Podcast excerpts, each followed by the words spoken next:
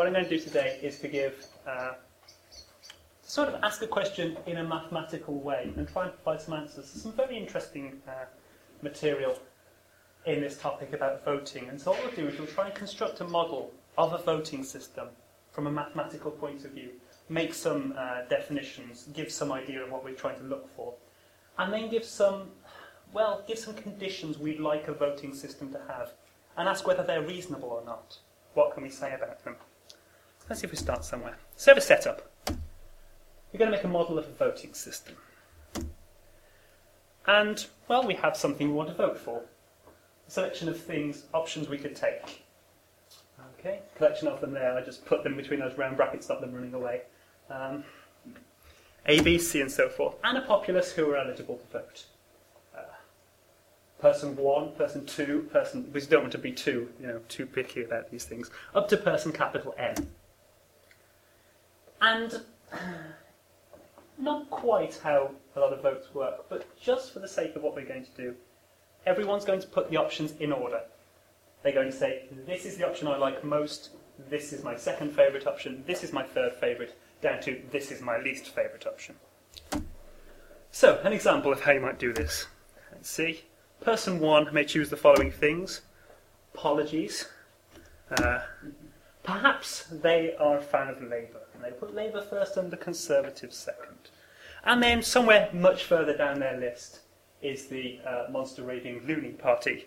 But um, here's the satire. Well, of course, that's significantly better than some other things we could mention. Okay, so have a voting system. So a voting system, what does it do? It takes all these ways of ordering, everything that everybody could possibly pick on their voting form, and turns them into a decision. It outputs an order for these things. Turns n votes into one decision. This is the best alternative. This is the second best alternative. This is the third best. Of course, there are many really bad ways of doing this. We could have a function that says A is the best alternative regardless of the question, or regardless of who votes, or what they vote for. And that's a terrible thing to do. So we're going to try and make some kind of condition on it, ask some reasonable things about it. So we're going to look at a few restrictions. Things that we think maybe such a function should have. Okay, so, well, first one, I'm going to start off with something we can define. Oh, okay, a dictatorship. Dictatorship is a voting formula where there's a person and whatever they says happens. So whatever order they put in is what comes out of the output. It just picks up what they say and that's the answer. Okay? That's one type we could certainly have. Yeah. Same words I just said, slightly different order. Here's another uh, a condition which, well, really we should expect to happen. It's called Pareto efficiency. Pareto, uh, a mathematician who works on these kinds of problems uh, in the 50s and 60s. Uh, so, if we have a vote and every single person says A is better than B, then so should the decision. Well, that seems quite reasonable. Of course, dictatorships have this, because if everyone prefers it, so does the dictator. And it happens. Okay, so Pareto efficiency is not enough on its own to suggest we have something that's good. We need something else. This is trickier. This is definitely trickier. Independence of irrelevant alternatives. In some sense, what it says is if A is better than B, then the fact that there is a candidate C doesn't change that. Okay? So if we prefer, let's see, let's put it, put it down and try and explain it. It's supposed to give some kind of consistency to what's happening. So what we do is our function should be able to take anything that the populace throws at it. It can take anything they'll vote for and turn it into a decision. That's how it works. So we can say if we take two votes and every individual person both times either says I prefer A to B or I prefer B to A. They are consistent within their two votes. Then the decision should be consistent. Okay? So if, for instance, in the first time they say A, I prefer A to B, and the second time it's I prefer A to B, but I put C in the middle of those two, this shouldn't change the result in terms of where A and B come. A should come before B. Does that see where I'm going with that? Is that sort of making sense? So we have two different votes, and each person rates A and B the same relative to each other both times. Each person is fixed in their opinions on A and B, which one is better. Then the decision is also fixed in which one it thinks is better. Okay. So this is sort of that, you know, votes which are close to each other should it, uh, throw out similar sort of answers. This is the, this is the plan. Which is better out of A and B is independent of what else is around. Now move on to uh, 1960s result. So what this says, well, there's a surprise. 1950, my apologies.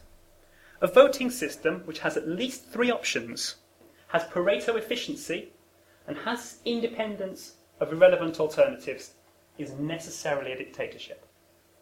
If you have those three properties, then you've got a dictatorship. Okay, so we worked out that having three options, well, that's not the problem. Having Pareto efficiency, well, we, I, I saw much nodding when I explained Pareto efficiency, but that was somehow reasonable. So somehow this independence of irrelevant alternatives is the problem. It's somehow that it, the other alternatives aren't independent. They shouldn't be independent. So just because we like A and B more doesn't necessarily uh, mean the answer should. Okay, and if I get time, I'll hopefully explain a little bit about how you might prove such a thing, which all it uses is what preferences we have and what these things, these definitions say.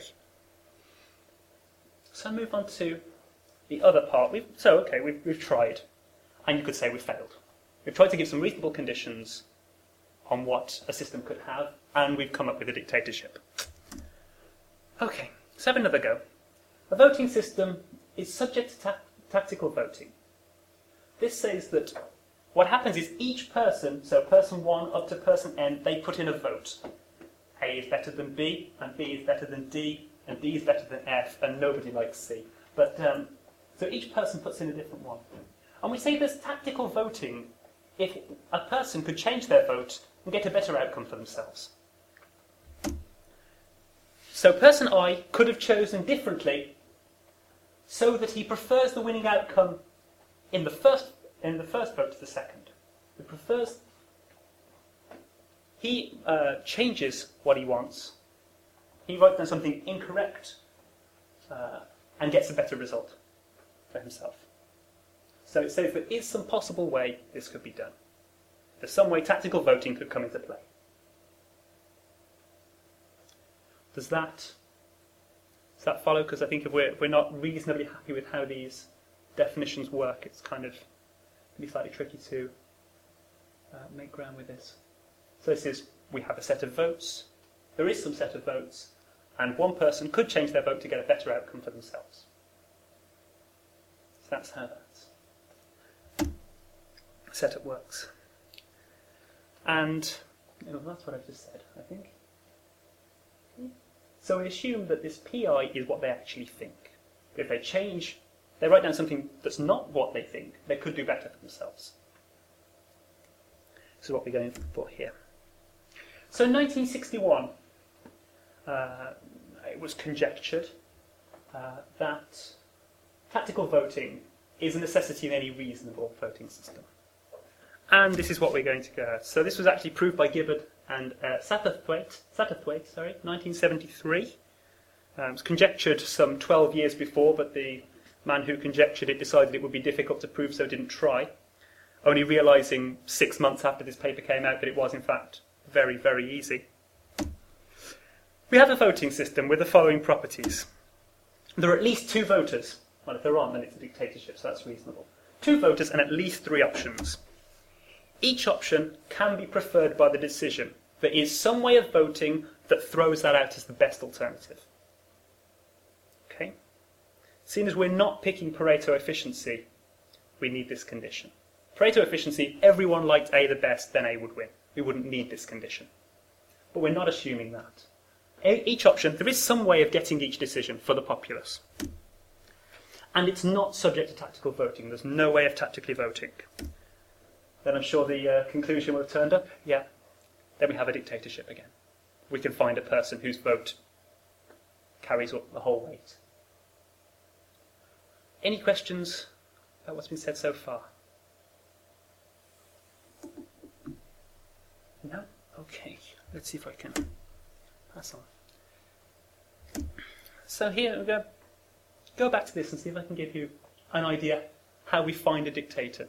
So we're going to assume we have our three options. We're going to assume we have this Pareto condition and this independence of uh, alternatives. And we're going to try and oust the dictator. Okay, if there's only one voter, then there's a dictator. Uh, Pareto efficiency says they want A to be better than B, so everyone wants A to be better than B, so A is better than B. Okay, the decision throws out precisely what they want, on the grounds that every voter thinks it. Okay, so now let's look at the other case. More than one voter. Pick an option. Then we say, well, there is some way of voting. Pick any one. Any way of voting, such that everyone thinks A is magnificent, the best thing, or terrible, the worst thing. Sorry. If you're listening to the podcast, look away now. right, well, we'll save them from having to hear that.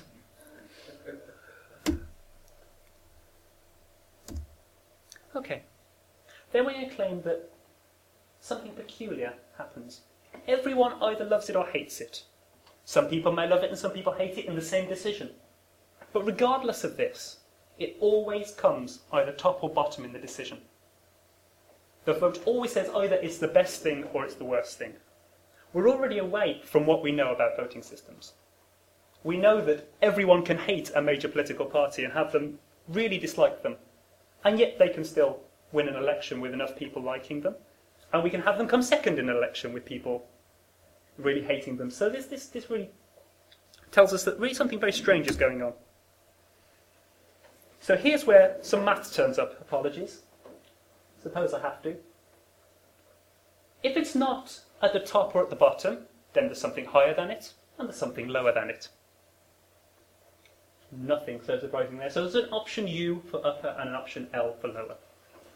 And the decision that's made says A lies in the middle somewhere. Okay, so we're going to suppose now that instead of the way they did vote, everyone voted and put U and L the opposite way around. So if previously they put A and then U and then further down and then L, then we'll swap L and U around. The fact that there's things in the middle doesn't change the fact that they prefer U to L.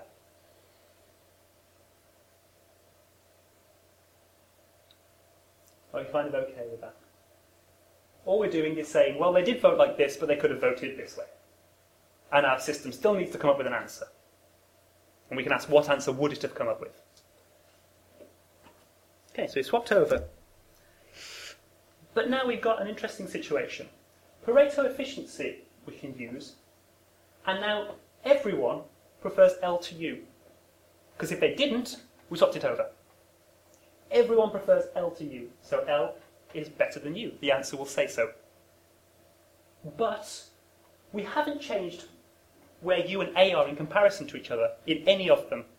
So the fact that every alternative but U and A is irrelevant says that U is still better than A in the second system, and that A is still better than L. Okay? If A was bigger than U, better than U before, then A is still better than U. And if A wasn't as good as U before, then it still isn't as good. And independence of irrelevant things says we have both these conditions. In particular, if U is better than A and A is better than L, then U is better than L. But U can't be both better than L and worse than L.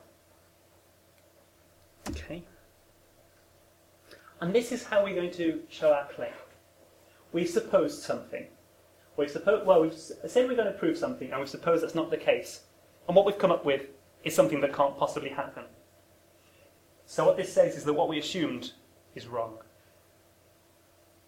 Yeah, we've made an invalid assumption. So there can't be these U and L. One of them must not be there. So our claim is that this A is maximal or minimal. The decision either favours it or despises it. Okay, so at the risk of losing everybody, let's continue.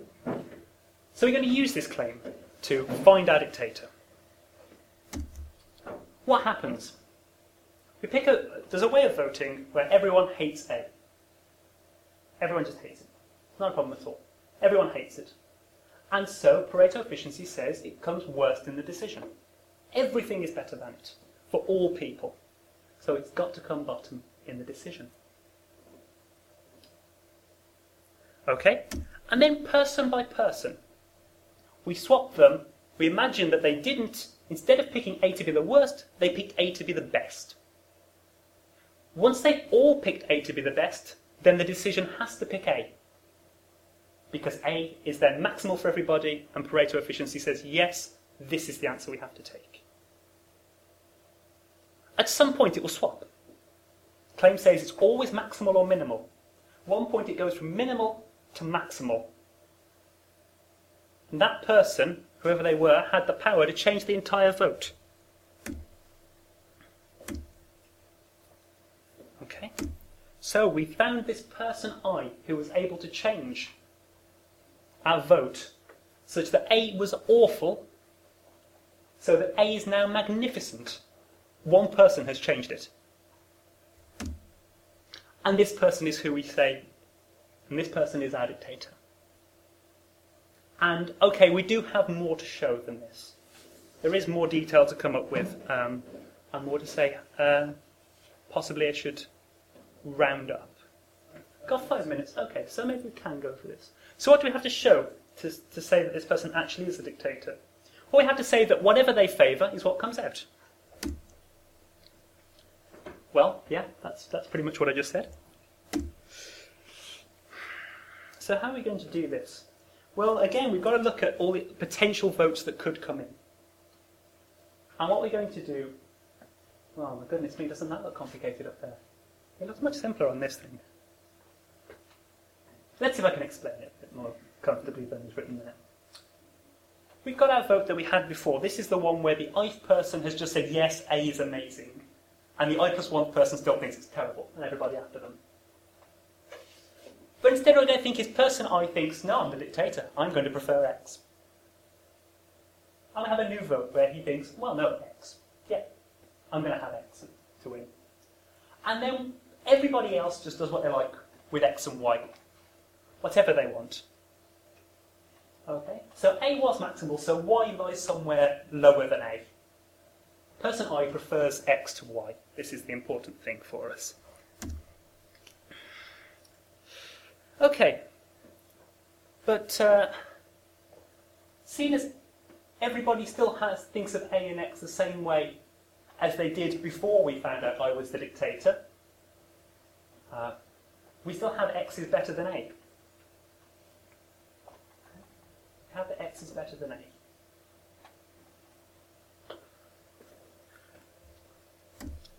And similarly, if we look at the one where uh, person I had thought, no, A, A is magnificent, uh, A is better than Y.